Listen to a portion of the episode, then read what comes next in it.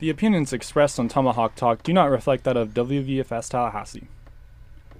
From the highest point of Florida State's campus and the hottest room in Seminole sports, this is Tomahawk Talk. Wherever you may be and however you may be listening, we are streaming live on wvfs.fsu.edu and are also on air locally on 89.7 FM here in Tallahassee, Florida. If you'd like to call into the show, feel free to dial us up at 850 644 3871. And as always, if you missed this show or any other future shows, you can always go back and listen to us on the Tomahawk Talk podcast, available anywhere you get your podcasts at. This is your host, Gabe Tisness, and welcome back to another episode of Tomahawk Talk. It is crazy to think that March is here and spring break, spring break is upon us, but I had to actually contemplate my collegiate mortality because I am a junior and I'm going to be a senior next year. So, after an advisor meeting today and class registration coming up, I just started, you know, kind of tearing up on the inside. But as bittersweet as that reality check was, I'm going to try and enjoy the moment, including tonight's show. And, you know, helping me break down tonight's diverse show, of course, the one and only William Haynes is back on the show here to talk a lot about many different sports. But first, William, we've been talking pre show a little bit about a special movie that came out this weekend, The Batman. What were some of your thoughts on it? Well, first, uh, let me give the disclaimer. I'm not a huge superhero guy. Obviously, all of us here on a sports show. I'm more sports than, than that kind of stuff. But I will check out the movies, and, and Batman, one of those you have to see. I mean, if you're telling me that Edward from Twilight is Batman, I mean, how, how could I miss out on seeing that? I thought it was a good movie. It, I not really my taste. I thought, you know, the Riddler stuff. It was it was a little strange to say the least. But I know that's kind of on brand of what they do. But I thought it was a pretty good movie overall. Yeah, I I went in with I would say pretty decent expectations, but then a friend of mine, Mr. Luke Hazen himself, put it out there as the second best Batman movie of all time. And then my expectations kind of rose up to the occasion, and I was a little underwhelmed. Unfortunately, I I, I was not prepared to watch a three-hour movie going in at 9 p.m. Uh, so that was definitely a little a little disappointing because you know it was the first Batman movie since you know 2013, 2014, something like that. Um, and you know I was really looking forward to Robert Pattinson, and he did a pretty good job. I actually did enjoy the Riddler. I I, I enjoyed him because the actor that plays him also played an, a, a, a, different psychopath in, in, another movie called Prisoners, um, which I'm not sure if some of our panelists may have seen. We got AJ LaCourciere and Ian Hughes on the show tonight. Boys, have any of you seen the Prisoners movie I'm talking about, or? I personally have not. So. There we go. Ian. Yeah, yeah, he's a little freaky in that movie too. So. yeah, he's he's a little like crazy, and I think they, they did a pretty good job of trying to replicate that. But Ian, it's your first time on the show tonight. How are you doing? How was your weekend? Doing great. Had a pretty good weekend. Um, you know, like we said, saw the Batman. Um, played a, a little bit of Fortnite with my friends, and that was a good all around American weekend. So. Great. Well, um, yeah. AJ, did you also get to watch Batman? Yeah, I did. I, I actually really enjoyed uh, the Batman. It was a very good movie. Um, I did notice going into it that it was going to be three hours long, so I, I strapped myself in. It it was definitely those full felt like those full three hours, but it was a really good movie. I thought um, up there up there with the Dark Knight, in my opinion. So yeah, I I enjoyed my weekend. It was a good good weekend for me. I'm glad to hear that, boys. Uh, as much as I, I want to talk about Batman, we'll maybe we'll maybe talk a little bit more when, when the NBA section comes around for for specific reason. But uh, I think we have to start talking about sports now. So, first topic of the day is our boy Calvin Ridley, uh, the Atlanta Falcons wide receiver. First news of the day for the NFL was uh, his suspension. Uh, breaking news came out not too long ago saying that the receiver was betting while the season was going on obviously he was uh, dealing with some personal matters that kept him off the field while he was doing that. But he did bet on his own team winning, and I'm not really sure if he should be suspended for actually betting on the games or if he should be suspended for betting on the Falcons to win games. But either way, he is going to miss a whole year, and that's going to be a big blow to the Falcons. Uh, with Julio Jones out, he was supposed to take over, and he didn't have the best of seasons last year. And with Matt Ryan still there, with his $48 million cap hit, it's going to be quite interesting to see what Atlanta is managing to do in the upcoming season. William, I know you have some thoughts on the uh, the whole gambling situation, but what's your read on the the, the Calvin Ridley situation just as it, just itself? It's really crazy. I mean, it really insane news to have today going into the franchise tag deadline tomorrow. We've had the combine, we've got free agency coming up, so you've got all that going on. I know Calvin Ridley missed a portion of last season as well with mental health, and now with the suspension that just came down, he's going to miss all of 2022. Just pure football implications. He was due 11 million dollars. That he's not going to get it. The Falcons aren't going to have to pay it out, so that kind of changes how they go about things. But now they're without their number one receiver for an entire year. Yeah, we can get into the the deeper sports gambling stuff in a bit, but just I, I think it really is insane. You know, a 17 game essentially suspension for a guy who was away from the team. He was on the non-football injury list at the time that the bet was placed. If you recall, last season he stepped away from the team with what he cited as a mental health, you know, kind of situation. He wanted to just take a break from football and get right. And he's met. It was through legal channels, so we do have the ticket. It's not like he was, you know, betting with the bookie or anything. It was a fifteen hundred dollar parlay that included the Falcons to win. So to me, he wasn't in the facility. He wasn't with the team. It wasn't like he was getting inside information. And like people cite with Pete Rose all the time, it's not like he was betting against his team. He was betting on them to win. So I understand the uh, the integrity of the, the game, all that stuff, but I, I really don't think the punishment fits the crime in this particular situation. Yeah, Calvin took it to, to the Twitter streets to voice out his complaints. He said, "I bet fifteen hundred total. I don't have a gambling problem." So, you know, I'm sure some people will read into that a little bit. Um, but yeah, he said also that I know I was wrong, but I'm getting one year. LOL. Um, so he's definitely a little disappointed on, on the whole situation, but at the same time, I think he'll be all right. He'll he'll have some time to figure out more of his mental health issues, and, and his body was also you know having some issues. So, um, yeah, Ian, I don't know what more can we talk about with, with our our wide receiver down in Atlanta. Is there anything else that we missed? Uh, no, I think you guys hit most of the bases. I mean, I, I I'm gonna have to agree with William in that the uh, the punishment's a little excessive. You know, like he said, he wasn't involved in any team uh, operations at the time. You know, he, he, was going through some mental health issues. Um, so I think that a couple game suspension might have been warranted. You know, he should face some kind of punishment. But again, he wasn't betting on the team to lose. It wasn't like it was fixed or anything. So, you know, whatever. I think it's a it's a good point to to make that he wasn't with the team in the biggest of technicalities. He was uh, he wasn't he wasn't on the depth chart for the game. He he was completely off the field. He he wasn't even practicing. I think. I mean, it was a, it was a, as to my knowledge, like a Ben Simmons situation. He wasn't with the team. He wasn't in contact with anybody. So it's not like he's getting inside information about the game plan or the injuries or this or that. So I, I really think it, it's absurd. AJ, I think I think what the NFL is doing here is kind of setting a precedent. Um, just saying, setting an example almost to other players around the league or in the league at the moment, saying we're not accepting accepting this at all, even if we think the punishment was too big. The NFL is saying there should be no place in our game for the integrity of the game uh, that the players in our league should be betting, and I think this is why the punishment was so big for Calvin Ridley and that's that's what brings me to my next point because I I do understand you know in a vacuum the sports league saying that you know we have to keep the integrity of the game. The Black Sox scandal you know over hundred years ago. There's things that have happened that that necessarily have definitely been wrong, but when all of a sudden it came around where these sports leagues decided there was billions of dollars to be made in partnerships with these gambling companies, with DraftKings, with FanDuel, that are now title sponsors for the NFL, the NHL, the MLB every sports league now has like multiple arenas with sports books inside the stadium. So I, I, think it is a little bit hypocritical that these leagues are making money hand over fist because of sports gambling, but then they're going to turn around and a guy like Calvin Ridley, who was scheduled to make 11 million, and say, "No, you know, you placed one bet when you weren't with the team, and you can you can kiss your 2022 season goodbye." But he bet for the Falcons, William. Like, are we just going to gloss over that? I, I really don't it, like it's like with the Pete Rose situation. If you're betting on your team to win, how is that like? What does that mean? Like I was not... talking about the fact that he bet for the Falcons to win, just on, on itself. Like oh oh, of course that's a horrible decision, and, and that alone that you would bet on a on a team like the Falcons to win a game that that's absurd in its own. but it's not like he was betting on them to lose. Like it's not like they were throwing games. So I, I really think 17 game suspension is, is out of line. AJ? Uh, my point I bring up is why, why is he betting on the NFL if he really wants to bet so badly? Why doesn't he just bet on another sport? I mean, obviously he he thinks that his team's gonna win, but I don't see the point in betting on your own sport when you there's so many other sports that you could bet on, in my opinion.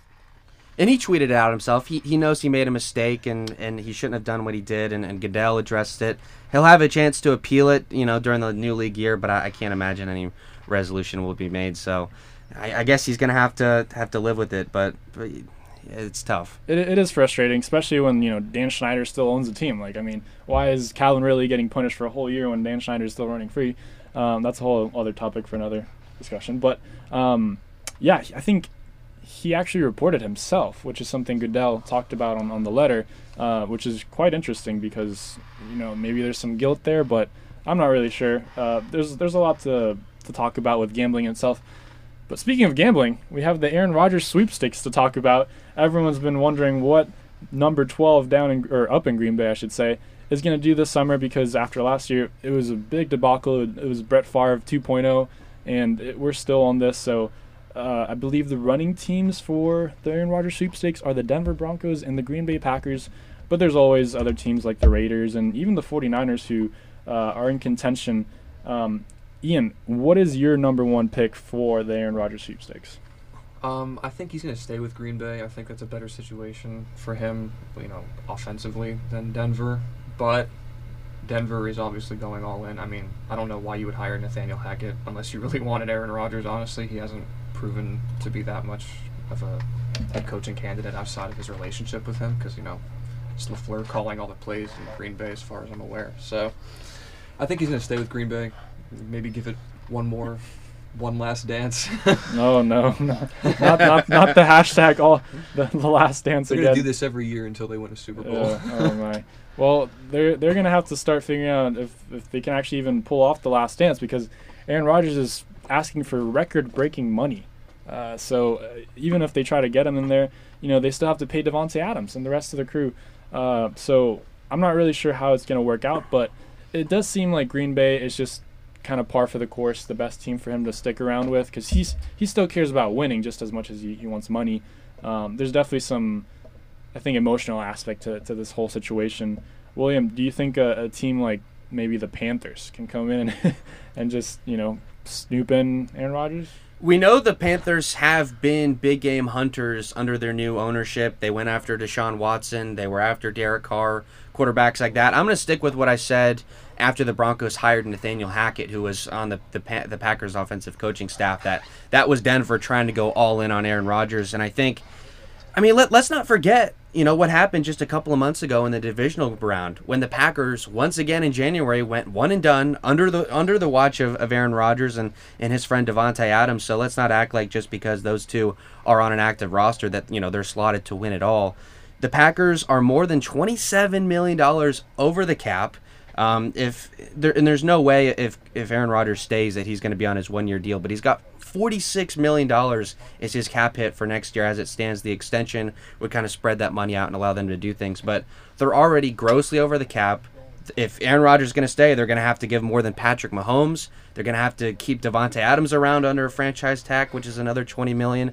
So not only are you just bringing back the same guys that went one and done, but your roster is going to be hamstrung again because you're running out of money to spend on other players? I mean, really, what is the end game here for Green Bay if you're just keeping these guys around? You're speaking my language right now. I mean, I, I've been saying it. I don't see Aaron Rodgers winning a Super Bowl with Green Bay. Last year was just more evidence for me to, to keep saying that, and it's just funny because both both Green Bay and Aaron Rodgers are so mad at each other and they're trying to make peace with it. I'm, I'm glad they are. But at the same time, there's just the, the big elephant in the room.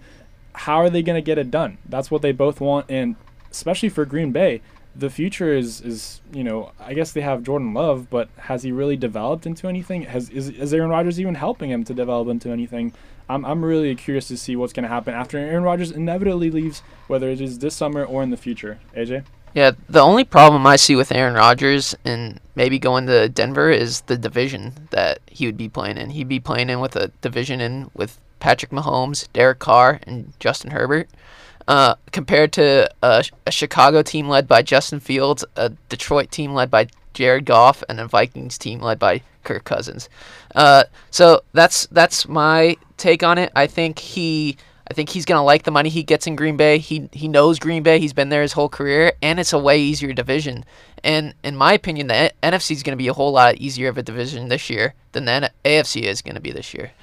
When you talk about Aaron Rodgers and his legacy as an NFL quarterback, his whole career, who's the guy that he's always been looking up at? It's been Tom Brady, and he watched Tom Brady win six Super Bowls in New England and then go down to Tampa Bay, a new team, and win another one. So I think from that perspective too, he's watching this and he's like, why am I in Green Bay? We just saw the greatest quarterback of all time go to a new team and win a championship in his first season. Not that I'm necessarily saying that Denver's in the situation that Tampa was a couple years ago, but they've got players. Von Miller today teased to come back to Denver. They, they were they had one of the best defenses in the NFL a season ago, and now they've got their buddy Hackett down there as well.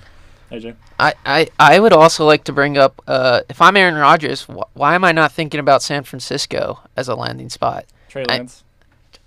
As Aaron Rodgers, are you really scared of Trey Lance uh, competing for a job, or if if if San Francisco's given the opportunity of them almost reaching the Super Bowl with a Jimmy G led team, which we all know Jimmy G is not Aaron Rodgers, and their team, their roster, their defense, they have playmakers on the outside with Deebo Samuel.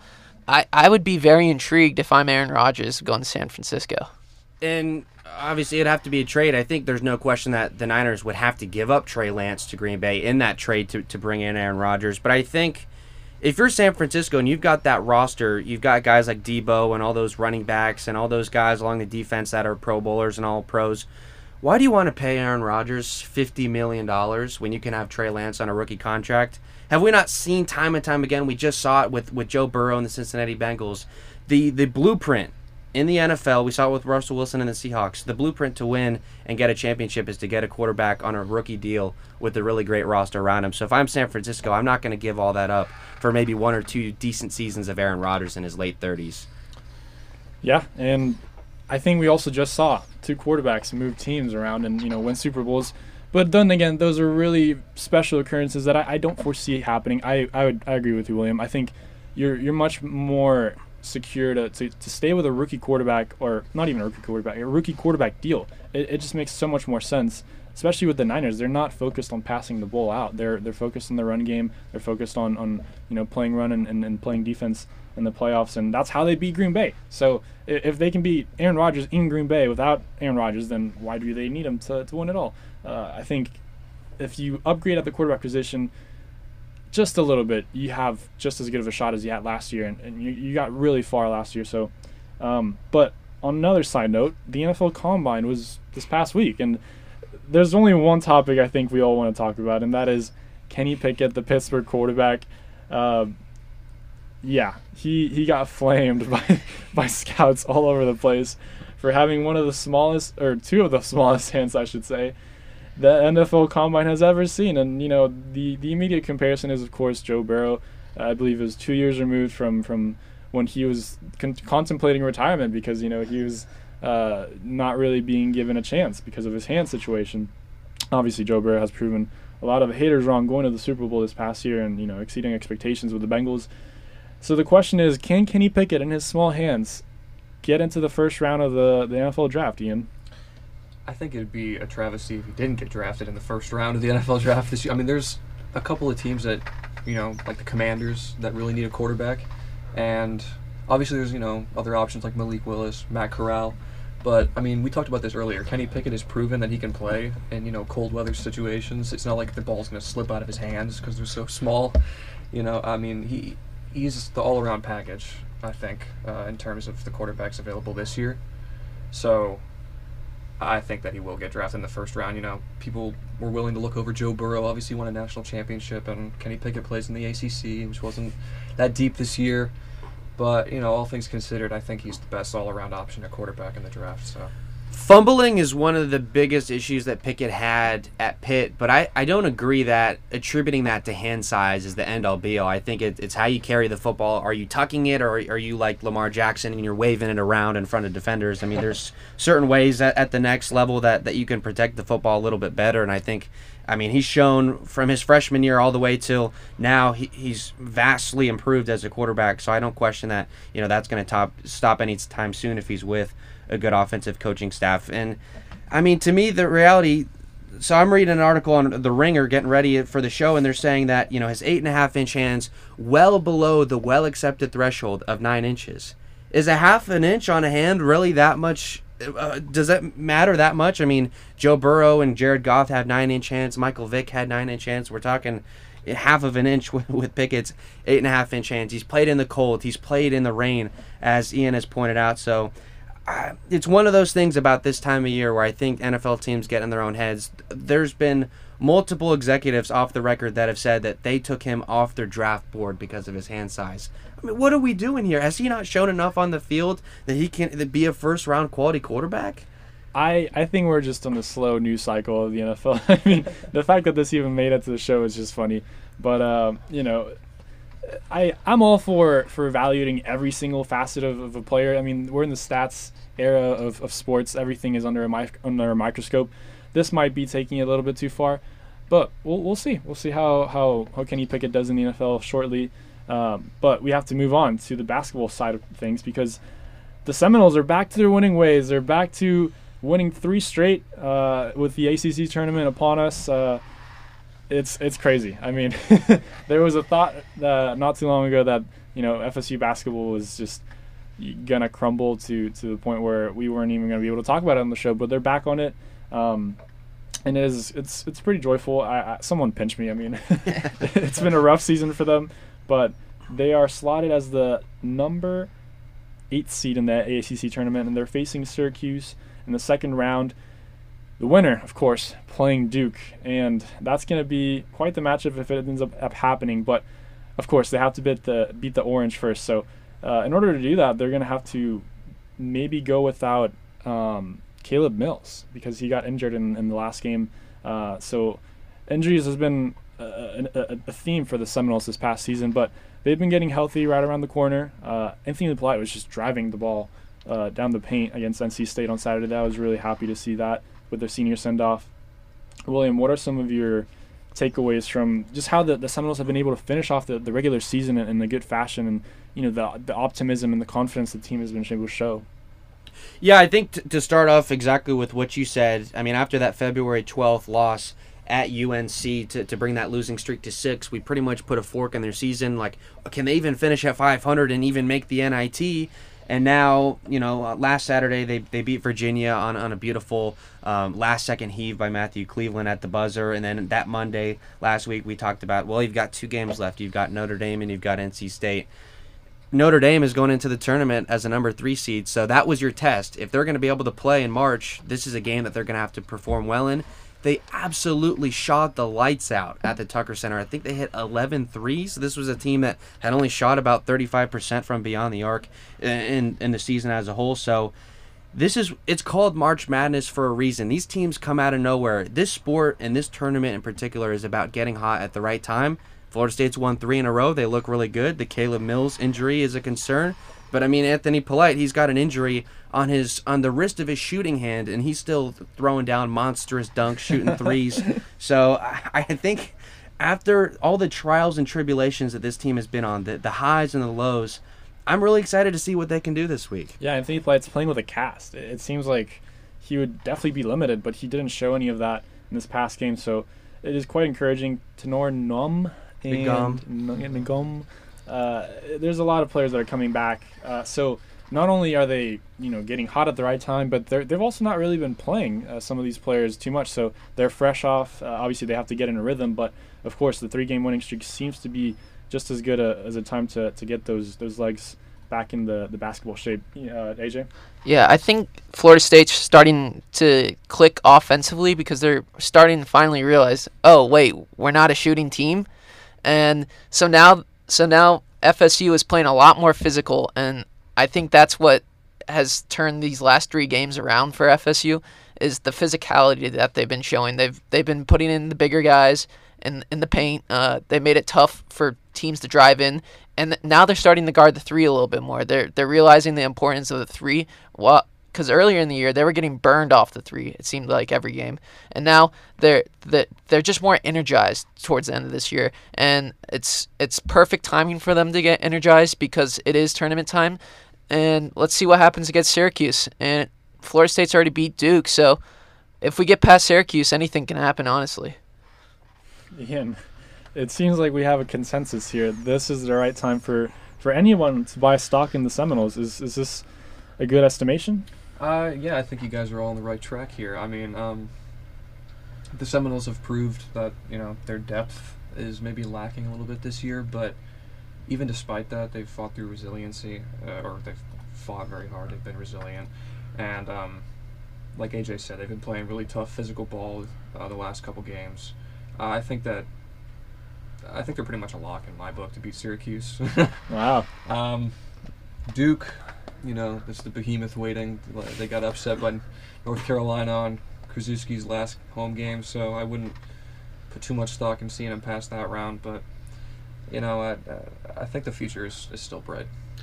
And, let, and let's talk about that because certainly going into the tournament, okay, if you win it all, you go on one of those UConn or Georgetown type of runs, God forbid, and, and you have punched your ticket to the NCAA tournament. But um, in all actuality, that's probably not what we're looking at. So obviously, you've got to get past Syracuse on Wednesday. That's a, that they split.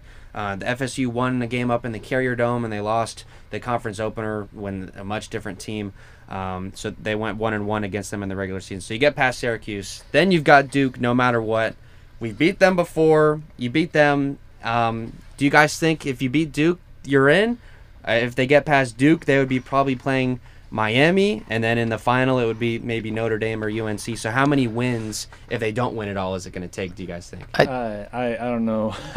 the the entertaining the the Duke victory is just crazy to me. But I will say yes. If you beat Duke, you absolutely deserve to be in the tournament. AJ. I I think you have to win it all almost to get into this tournament. The stretch that the Seminoles went on this year, uh, after the Miami one, when they got to the top of the ACC, they lost one, two, three, four, five, six in a row to bottom feeders of the ACC. I I don't see the Seminoles getting into the tournament unless they get the automatic bid from winning the ACC tournament. So the ACC hasn't been its best. Just like football, basketball has been really rocky. But at the same time, you have to put somebody in there. And uh, if you beat the number one seeded team, it seems like a pretty good indication that they would be at least somewhere in the tournament. I would think. if you're if you're into the bracketology cer- uh, type of thing, which is I mean that's those are the people that are deciding who goes to the tournament and who doesn't. Wake Forest is in the first four out, and Wake Forest has a much better record than FSU. They've got three more wins in conference play, five more, actually six more wins overall in the regular season. So if Wake Forest is on the outside looking in, then where is Florida State? Yeah. But I, I'm also with you, Gabe. If you beat Duke, which right now the number six team in the country, if you beat them twice in a year, I really think that that you that that's enough of a resume to me to, to go on and, and keep playing. I'd just like to point out, even even with Wake Forest on the on the cusp of the tournament, they also had the ACC Player of the Year and the ACC Coach of the Year. Uh, that just shows how much the, the ACC has struggled this year, and that's why Florida State needs to win it all. Because uh, e- even if you beat Duke, do you see the Sem- do you see the Seminoles beating Miami or Notre Dame after beating Duke? Absolutely. Because if they beat Duke, that means that they have are, have absolutely caught fire, and that no one is going to stop them. To me, Yeah. that, that's the kind of effort it's going to take to beat Duke. Ian. Well, you know that also means that you know the ACC tournament is it only takes place over a few days. If you, you put all your effort into beating Duke, I mean, we got blown out by Wake Forest when our team was at pretty much full strength earlier this year. Um, Miami, we both we won by what one point both times against them. I mean, I don't want to sound like a pessimist, but I I, I, I really just don't see us catching fire like that hot. You know. And I know FSU has the injuries. You know, Malik Osborne, really the heart and soul of the team going into the year, is out. Naheem McLeod, who's a, an, an excellent big, is out. Caleb Mills may be out for the first game or so. We'll see. Um, but even with that being said, FSU's identity is their depth. They've had the sixth man of the year in the ACC for how many years running? I mean, a team like NC State they played had only a two man bench. Um, FSU is operating right now with a three or four, even a five man bench if they really want to empty it. So I, I think to the to contrast that when you're playing basically a game every 24 hours, isn't it the team with the most depth that should come out on top? Yeah, I mean, I was gonna point that out. I was gonna say you still have Leonard Hamilton. You still have a six man of the year, which has been the fourth year in a row that FSU has had uh, the ACC sixth player of the year. So as much as this team hasn't really shown up this year, their identity is still rooted in the same fundamentals that has seen them prove victorious plenty of times before. And you know, with the injuries, like I said, they're coming back. So if they catch fire against Duke, which you know is still funny to me that we're entertaining that thought, but it, it, you got to think about these things because it is March. Um, but we'll have to keep that that that talk, uh, that the FSU talk, with FSU baseball and softball for the second half of the show. You are listening to WVFS Tallahassee, the voice of Florida State. And we are back for the second half of the show. Thank you so much for tuning in. We are going to keep up the FSU sports talk with FSU baseball and softball updates. We were just talking about FSU basketball and how they're on their way to a potential Duke victory in the second in the semifinals of the ACC tournament. Definitely being optimist homers here, um, but all biases aside, FSU baseball did go two and two this past week. Um, after you know we talked last week on the show, it seemed like there was some cause for concerns, but probably not hitting the panic button. And you know now we we sit here and you know we we have to ask the question again, and and it's not the funnest thing to talk about this early in the season. You know there's there's plenty of games left. Um, it, it's it's maybe putting the media hat on and just you know asking for a headline, but at the same time we're we're, we're seeing what we're seeing and and. Uh, you know, losing in Tallahassee to California and, and, and Mercer, it's not what you want to see from this team after, you know, they, they've had a lot of praise coming their way. So, William, you're the baseball expert. What are your thoughts on, on how the team's doing? Yeah, it's it's not a great start. You know, going into conference play, you're still in that non-conference portion. You're playing, you know, these small schools on, on Tuesday, trying to get your, your weekday starter working into things, and then you've got you know these these weekend series against teams that, I mean, are fine, but they're not premier. We're talking about you know Stanford and, and now Cal Berkeley this past weekend, second week in a row they go two and two. A loss on Tuesday, this time to Mercer in extra innings, and then after winning the first two games against Cal, they lose another extra inning game on Sunday. Uh, I will say this: baseball more than than any other sport. Um, how you start the season is not indicative. We've seen like the most notable I can think of the, the New York Mets in 2018. They started 17 and nine, one of their best starts ever, and they didn't even finish the season with a winning record. So a hot start doesn't mean you're going to be great, and a cold start doesn't mean you're going to be terrible. Um, but at some point, they're going to have to pick it up. They've got three really solid starters. It seems like the hitting maybe is lacking in, in big spots, and, and the back end of the bullpen in these tie games in the late stages have, have really let them down multiple times just in the last couple weeks. Yeah, just to recap, they lost 6 5 to Mercer. They won 4 3 against Cal, then 7 4 before losing the final 5 to 3. Um, I'm not really sure what else to say. I, I don't want to make this a big deal it is just a little concerning that this team hasn't really kicked into gears yet. AJ, did you catch any of the games this past week? I did not catch any of the games this past week. I, I've been keep, keeping up on the scores throughout the games, though, and and as William said, I I think our biggest problem right now is the bullpen, and I think the bullpen will come around as as the season goes on goes along, and I mean it's first couple games, more as William said, baseball more than anything there's so many games that you can improve on throughout the year that I'm not worried for the Seminole baseball team right at this moment. Uh, we'll see what their series are, what the Tuesday match against FGCU is like, and then their first really away road series against Wake Forest as they open up ACC play this weekend. Yeah, they, they, they have a 6 p.m. kickoff time tomorrow, and then they're they're going to go on the road against Wake Forest for a three gamer before they go to Gainesville next Tuesday I believe that's during spring break. Um, Ian, are you gonna be able to catch any of the future games, or have you been to any of the previous games? Uh, I've been keeping up, you know, like AJ. Um, I would definitely agree that the bullpen has been the problem. I mean, we have two bona fide aces pitching, you know, and Bryce Hubbard and Parker Messick, but they also both pitched what was it like seven innings. You can't you can't have that. I mean, um, Messick gave up I think it was three runs, which is a little uncharacteristic. But I mean, both games have been in extra innings, the losses. Um, so it's definitely not time to hit the panic button. We we have a lot of time to improve. Last thoughts, William? Yeah, I mean, you, you brought up Messick, and and it, it's kind of insane that this is where we're at with Parker Messick. That he goes seven and a third, three runs on six hits, nine strikeouts, and we're like, oh man, like what's going on with him? And that's only because he set the bar so incredibly high. Scolaro, who's the closer, ended up getting the win in that one. It was a tie game, top of the ninth. He got a, a stop there, and then it was Alex Terrell sending one uh, in, out of orbit to walk that one off. And then in Saturday, you had Bryce Hubbard pitch. I mean, really out of his mind. A seven and two thirds, 12 strikeouts for him, only two runs. Um, and then even on Sunday, Ross Dunn, the best start of his career, six innings, scoreless with 11 strikeouts. So to me, I mean, you've got one of the best weekend uh, starting rotation in college baseball. That and I mean, you've got three guys that can take you into the sixth or seventh inning, giving up no runs or giving up one or two runs.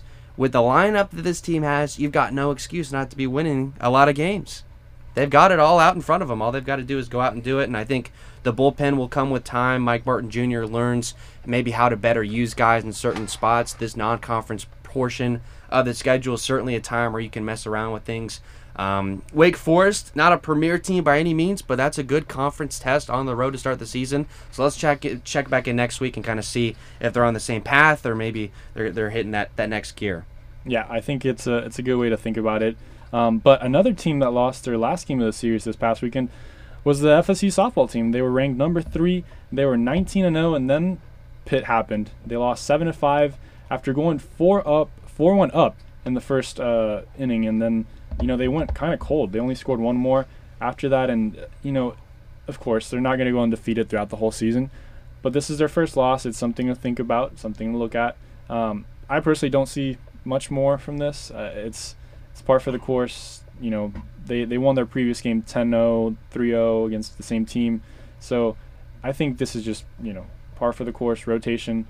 Is there anything else talk about William? And I think if we can be honest, they started the season 19 and 0. There's no way you're going to win all the games. Yeah. So if anything, the, the pressure's off now, right? You don't have to go sweating into every game trying to keep this alive. Baseball, like we said, you know, how you start is not necessarily how you're going to finish and and sometimes even your best players have an off day. And Kathryn Sandercock, whose numbers were absolutely be- unbelievable, I think had like 70 innings, an ERA under a half. She went only she didn't even get through three innings. She gave up four runs on five hits. I think Pitt had uh, three multi-run homers in that in that game, that seven to five loss. Um, so with the pitching staff that the softball team has, that's not going to happen too often. And your lineup you know, gave you five runs, so I, I really don't take much out of it. And if anything, a loss is never a good thing, but maybe just a, an exhale. You've got some games this week and, and, just keep trudging along. And I mean, this is clearly a top three, if not the best team in college baseball. Yeah, it's certainly one of the premier teams in the in the nation right now. But now we kind of shift gears into the NBA, where any game that you lose at this time of the year, it is critical because with only about 20 games left, one month basically left of the season, every single team is fighting for that playoff spot. Every single team is trying to fight to get into the playoff, uh, the the, the play-in tournament, I, I, I, should say. And you know, one of those teams is of course the LA Lakers with LeBron James, who went for 56, I believe, against the Golden State Warriors this past weekend.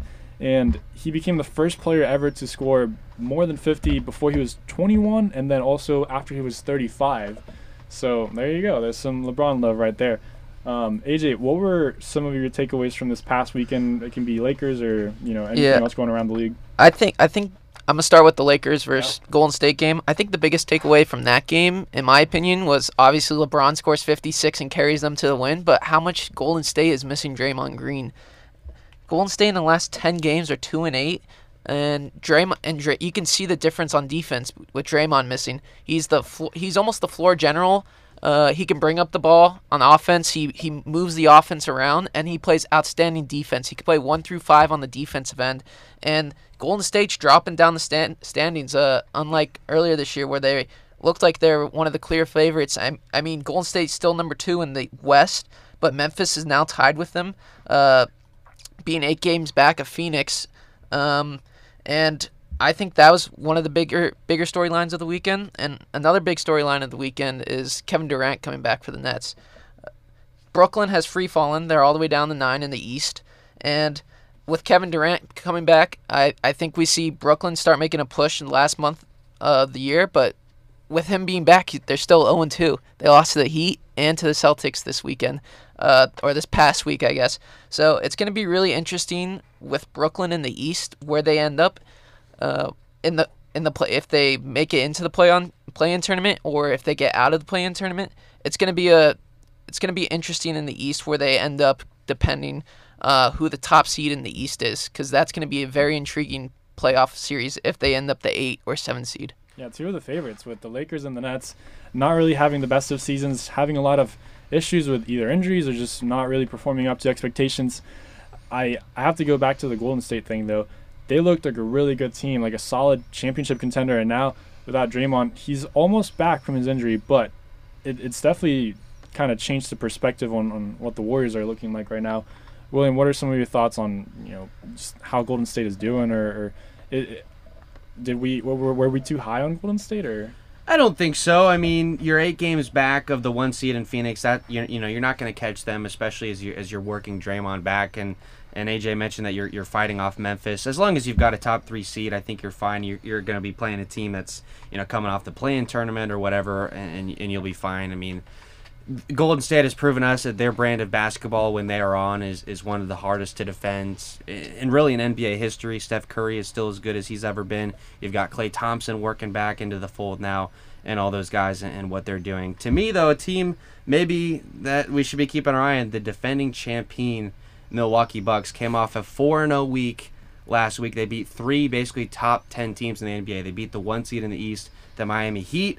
Uh, they knocked off the Chicago Bulls, who are a lot of people's sweetheart team, and then they beat the team that's really the best team in the NBA right now, and the team that they knocked off in the finals last year, the Phoenix Suns. So uh, they they've got Giannis, they've got Middleton, they've got all those guys, and they're they're they're I think hitting their stride. They've won four in a row. Um, they're only three games back at first. They could make a run, and they could be holding the one seed uh, come playoff time. I had to Google what champagne is, William. What are you making me do? It's ch- champion is is reigning champion. It's just a, a different form of the word. Of course, of course. How would I not know that? AJ? I I would also like to point out that the Bucks are making a run, but they did play against a Chris Paul and Devin Bookerless uh, Suns this week, and the the Heat are still banged up. And tonight, actually, Victor Oladipo is coming back for the Miami Heat, so it's going to be interesting to see if the Miami Heat can hold the number one seed, and how much better do they get with Victor Oladipo returning to the lineup.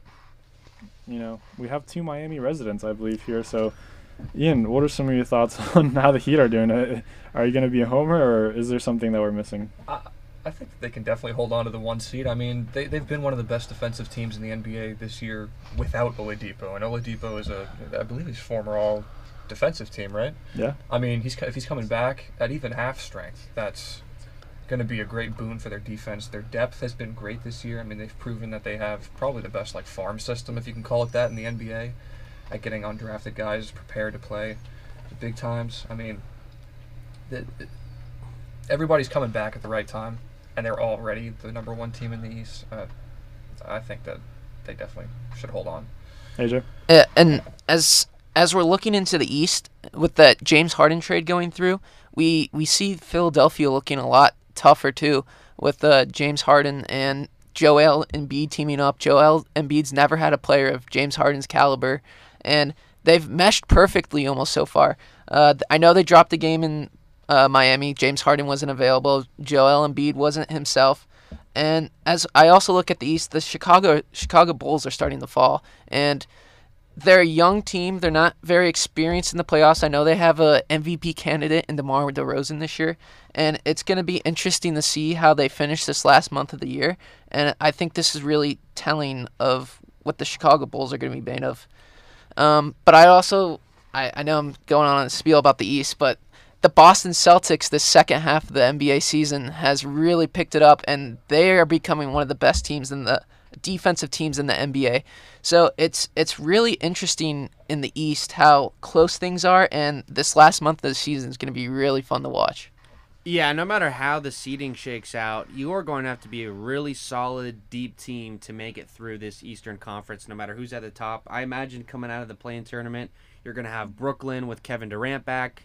Maybe by that time, uh, Kyrie Irving is able to play at home and on the road. So that's that's a team that you view completely different from their 32 and 33 record. And then maybe Charlotte comes out. Um, they're they're a really young, exciting team that that can get hot at any time. You mentioned Boston who has gotten red hot as of late. You've got the Philadelphia now with James Harden with with an MVP candidate and an Embiid. You, the, the, defending champs in the Bucks. No matter who you're talking about, really one through eight, it's a, it's a crapshoot, and whoever comes out, I think has got to be the clear best team in the NBA.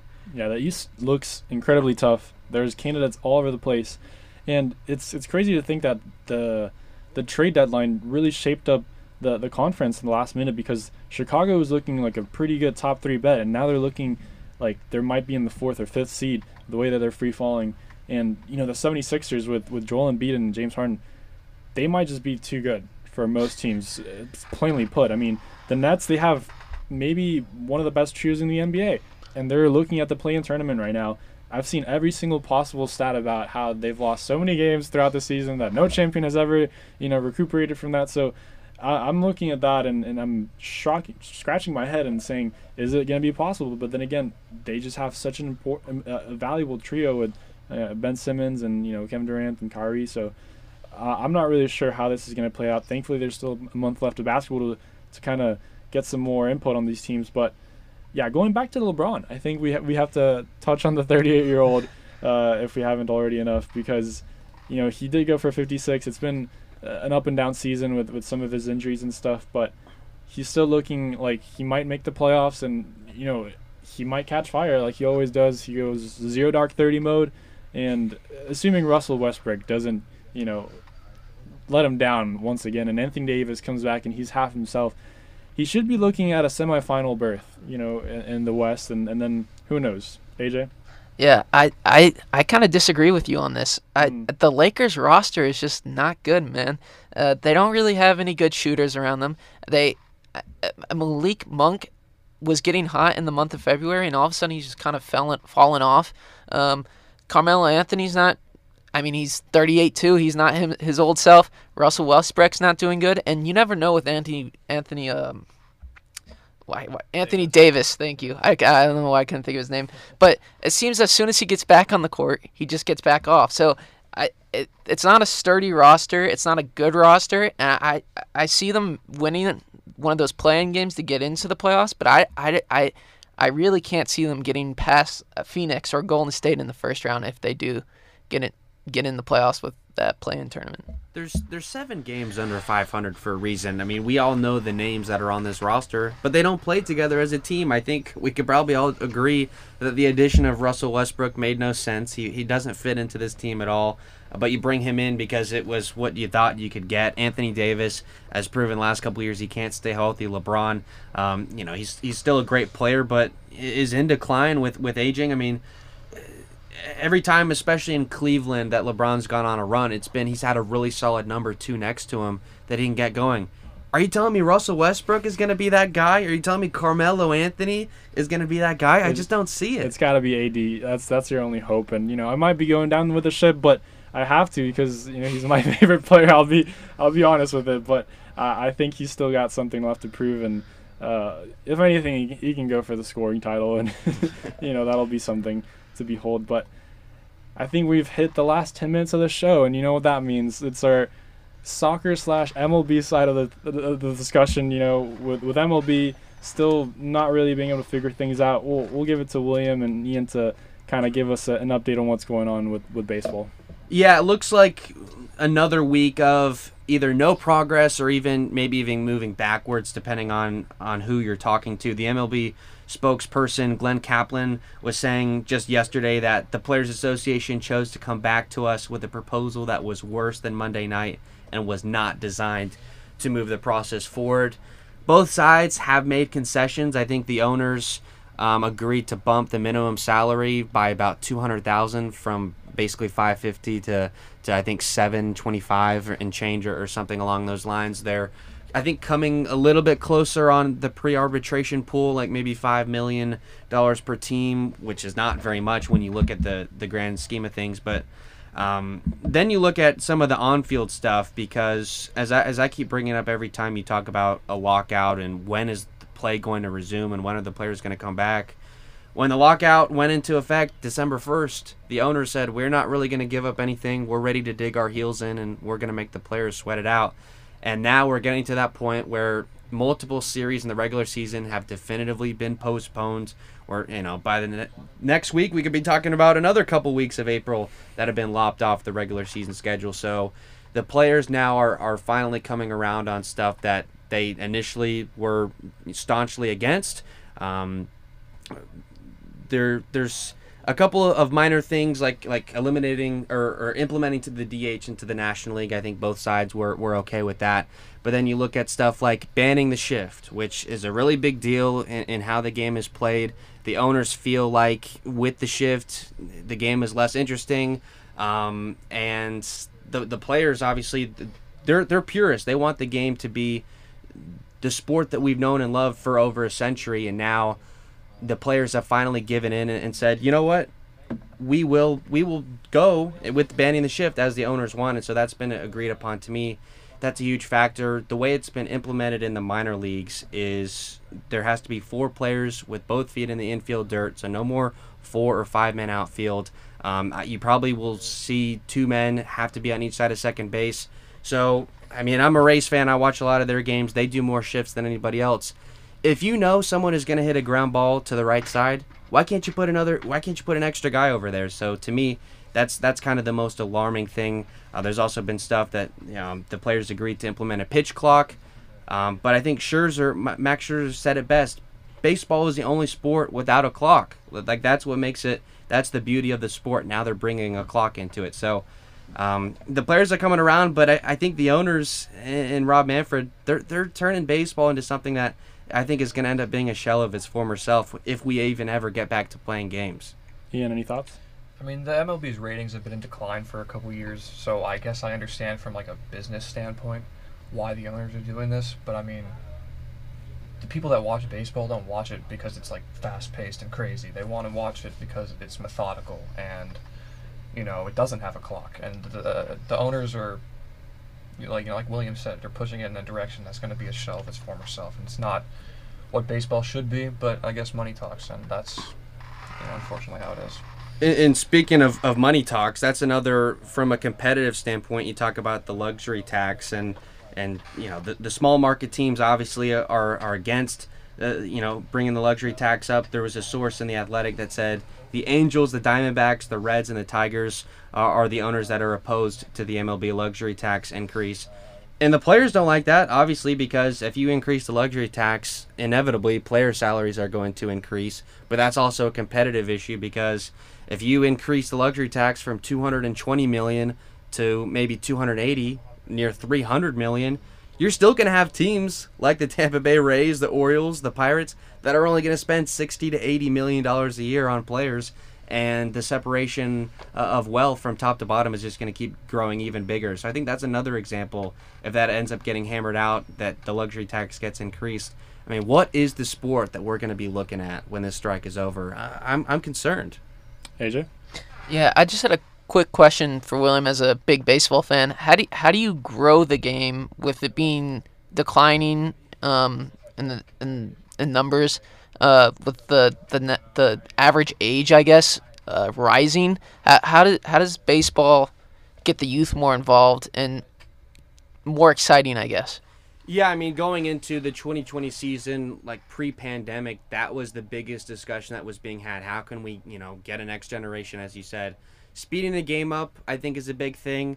Um, they've they've made adjustments to have le- like less commercial breaks and, and, and, lower in duration to try and speed the game up. I, I think the pitch clock is going to be another big thing in that. Um, since 2017, the average game has ballooned like up to an additional 20 minutes. So if you're having three and a half hour games every night, I love baseball as much as anybody, but that's a tough sell. Baseball should really be two and a half hour games every night. So I think time of game is big into that. But we've seen um, the MLB market, the, the, home run. We've seen them them alter the baseballs and things like that because you know everybody loves the long ball and a lot of offense. I think they've even been talking about moving the mound back and all those things to increase more offense. Banning the shift will create more offense. So if they're in line with the you know the NFL and the NBA that you know the, the young kids love the offense so we're going to go you know deep dive into that that's definitely been a strategy that they've taken but i think since 2020 and now into 2022 where two of the last three seasons are partial seasons that are not 162 game seasons. That's the number one thing to me is how can you tell your fans that you're committed to giving them a product when you're not putting games on the field? So to me, right now, that's paramount. If you want if you want to have fans, you got to have games. It's as simple as that. Ian, last thoughts? I mean, one of the big changes that I think they should be discussing that they unfortunately are not, um, and it's the biggest reason that I'm kind of I've shied away from being a baseball fan for so long is because there's no salary cap in baseball and the competitive, you know, like there's not enough parity in the league. I don't think if they really wanted to change it for the better, I think they would make it so that those small market teams could compete with the big boys. You don't have to change the game; you just have to make it more fair or a more level playing field. Yeah, and, and there's there's measures like expanded playoffs. I think is something that it, you absolutely can't do. I think it would derail the meaning of the regular season. But that's been something the owners have brought up as well. If we have more playoff games, we can bring in more money, increase revenue sharing, get that money to these smaller teams.